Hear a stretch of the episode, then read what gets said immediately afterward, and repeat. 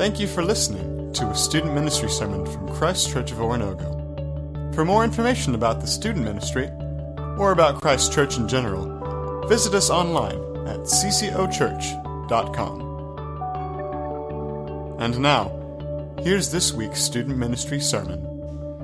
Okay, so when I was a kid, I wanted to be, when I grew up, I wanted to be three different things. And so tonight, as we get started, I want to play a little game.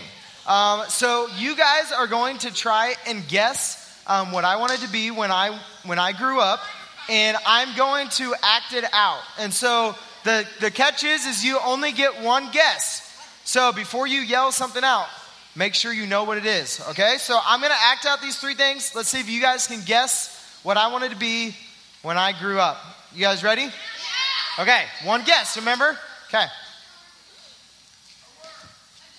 Oh, that's all you get. You can't even guess anymore.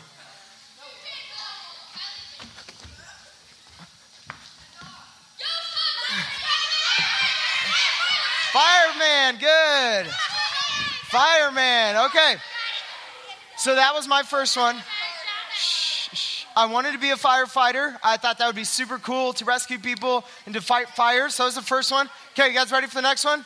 The second one? Let me think of how I want to act this out. Okay. You guys ready for this? Okay.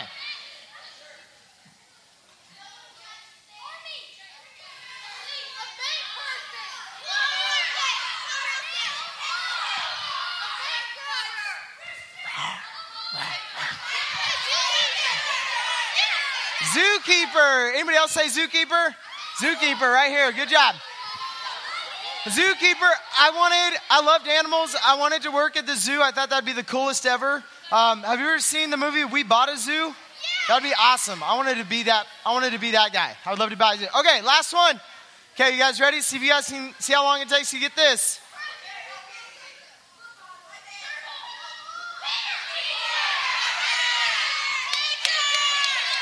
Teacher, teacher, good. Okay, so those were the three things. Those are the three things that I wanted to be. And what's cool? What's cool is I got an opportunity to do the last one. I don't I don't work at a zoo and I'm not fighting fires, but I get to be a teacher. I get to teach you guys about the Bible each and every week, which is super super fun. So I'm glad I get to do that. Wasn't expecting applause right there, but I am glad. All right, shh, shh, shh. So here's what I want you guys to do. Turn to your neighbor, turn to your neighbor and tell them what you want to do when you grow up, real quick.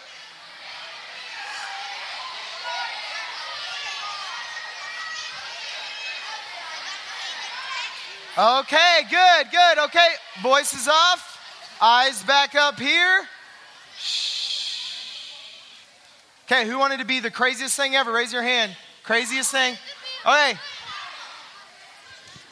Okay, Miss Aubrey, what did you what do you want to be when you grow up?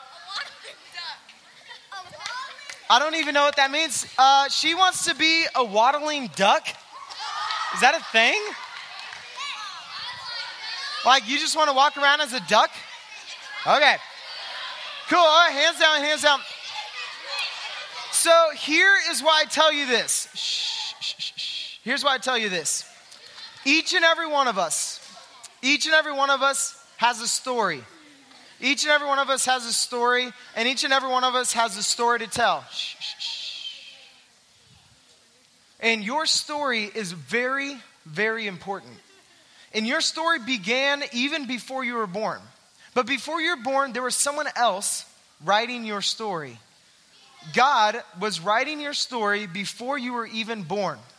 But something happens whenever you are born. Something enter, enters your life called sin. And when sin enters your life, someone else begins to write your story. You guys do.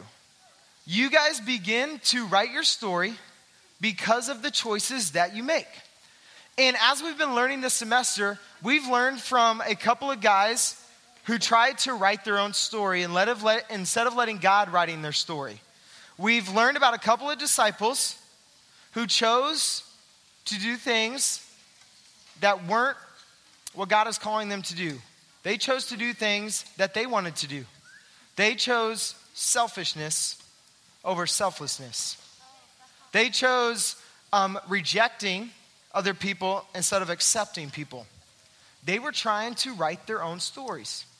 And we often do exactly the same thing. We try to write our own stories because of sin. And when you write your own story, a lot of times it doesn't end up well. And so we have to make a decision who is going to write your story? Are you going to allow God to write your story, or are you going to continue to write your own story? Which is going to end up better for you in the long run? I hope that you would say letting God write your story would, would end up better for you. But it's up to you guys to make the choice. Who is writing your story? But the good news is this even though sin entered the world and we have the freedom to choose what we want to do, whether that is a, a, a, path of sin or a path of redemption, we have someone who decided that he was going to redeem us and save us from that sin. He was going to come down to this earth and he was going to take care of our story for us. He was going to redeem it back to himself. He was going to make our story great again.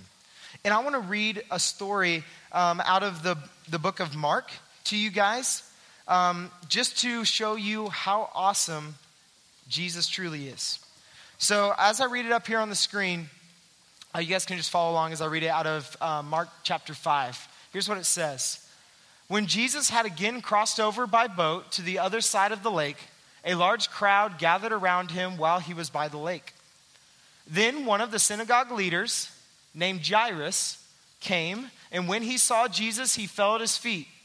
He pleaded earnestly with him My little daughter is dying. Please come and put your hands on her so that she will be healed and live.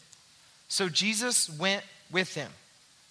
Jesus, our Savior, the God of the universe, was asked by a father to come save this little girl. And guess what Jesus did? He went, he went with her. He went with, he went with Jairus to go heal this little girl. And on the way, Jesus heals this woman on the way to go save this little girl. But I'm not, I'm not going to read that part because I want to continue on in this little girl's story. So let's see what else happens in this little girl's story here. In verse 35, it says, While Jesus was still speaking, some people came from the house of Jairus, the synagogue leader. Your daughter is dead. They said, Why bother the teacher anymore? So on the way, Jesus was going to this guy's house. Someone came up to him and said, Sorry, it was too late. This little girl has, has died. In verse 36, overhearing what they had said, Jesus told him, Don't be afraid, just believe. He did not let anyone follow him except Peter, James, and John, the brother of James. You remember James and John, right? Sons of thunder. When they came to the home of the synagogue leader, Jesus saw a commotion with the people crying and wailing loudly. He went in and said to them, Why all this commotion and wailing? The child is not dead, but asleep.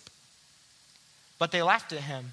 After he after he put them all out, he took the child's father and mother and the disciples who were with him and went to where the child was.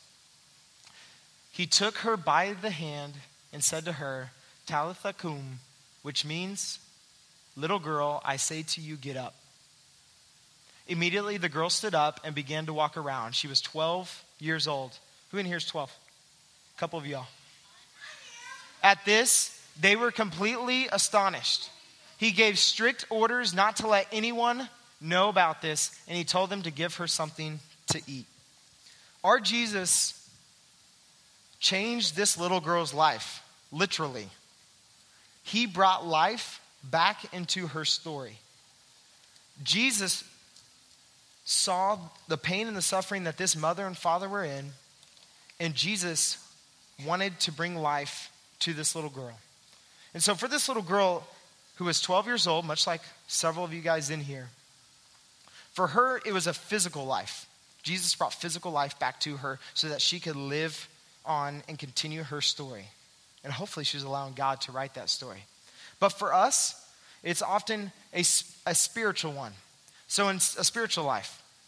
So, we have been dead because of our sin, because we choose to sin just like all these disciples did. But Jesus wants to bring life back into your story. Jesus brings life back into your story. So, not, only, not always, um, it won't always be a physical one, but for us, Jesus wants to take your sin away and he wants to give you a new story. He wants to take your old story of sin and give you a new story of redemption. Just like he's done for these disciples that we've learned thus far, Matthew and James and John, and what he's going to continue to do for a couple more disciples here in a couple weeks. We're going to learn about Thomas and Peter. Jesus wants to bring life back into your story. But where's your story going to go from there? Where is your story going from after Jesus brings life back into it? What is your new story going to look like? Are you going to continue to write it, or are you, are you going to allow God? Here's what it says in the book of Colossians about a new story and what a new story could look like. And I want you guys um, to underline a couple of words there on your, on your storyline bookmark. Um, it says in verse 12 of chapter 3 Therefore, as God's chosen people, holy and dearly loved, clothe yourselves with compassion, underline that word, compassion, kindness, underline kindness, humility, underline that one, gentleness, underline that one, and patience, underline that one. Bear with each other and forgive one another if any of you has a grievance against someone. Forgive, under, underline forgive, as the Lord forgave you. And over all these virtues, put on love, underline that one, underline love, which binds them all together in perfect unity. That is what a new life looks like a life of Jesus, a life living for the kingdom of God is doing those things that Paul talks about in Colossians. A life that has kindness and compassion, forgiveness and love and humility. That is the story that God wants you to live. That is the story that God wanted, that Jesus wanted these disciples to live. And they chose to live a new story. They chose to allow God to write their story. And I hope you are choosing to allow God to write yours. Because God wants you to live a life of these virtues so that you can so that you can change people's lives forever. So you can talk to other people and tell them about how amazing your Jesus is and how you come here on Wednesday nights and learn about this, this awesome man who saved you from your sins. Jesus wants you to know that, and he wants your life to look just like his. Because when your life looks just like Jesus, you have a life that is pretty amazing. And that life will literally change the lives of other people. And I know that each and every one of you can do that. So no matter what you choose to do in life, whether it's be whether it is a zookeeper or a fireman, a teacher, or a duck walker, whatever it is, you can you can live that story out for Jesus. So, on your storyline bookmarks, I want you to circle one of those words at the very bottom. Circle one of those words that you want your story to look like. So, maybe you have struggles with, um, with selfishness, or maybe you have struggles with pride, or maybe you have struggles of, um, of being not compassionate towards other people. And maybe you want to start doing those things of kindness and compassion and humility or love. Circle one of those right now. Choose which one that you want your story to look like, that you're going to allow God to redeem in your life. And after you circle that, and as we're singing these next couple songs, I want you to pray to God. Pray to God that He gives you the strength and courage to do that. That He gives you the strength and courage um, to live out a new story for Him. That's what God's calling us to do, each and every one of us. He wants our stories to look like His. Let's pray. Dear Heavenly Father, we love you, and uh, we are very thankful for who you are. Uh, we know that um, you have everything in control. And no matter where we go in life, we know that you are right there beside us and that you will help us to become more and more like you each and every day. I pray for these fifth and sixth graders that you can bring life back into their story just like you brought life back into that little girl's story. I pray, Lord, that you can help them to become more humble, more kind, more loving, and more compassionate, more forgiving, and ultimately become just like you. Help us to do that tonight, Lord. Help us to do that as we leave this building. And Lord, thank you for allowing us to come here on Wednesday nights to celebrate you and to worship your name. To your son's name we pray. Amen. Thank you for listening to a student ministry sermon from Christ Church of Oronogo.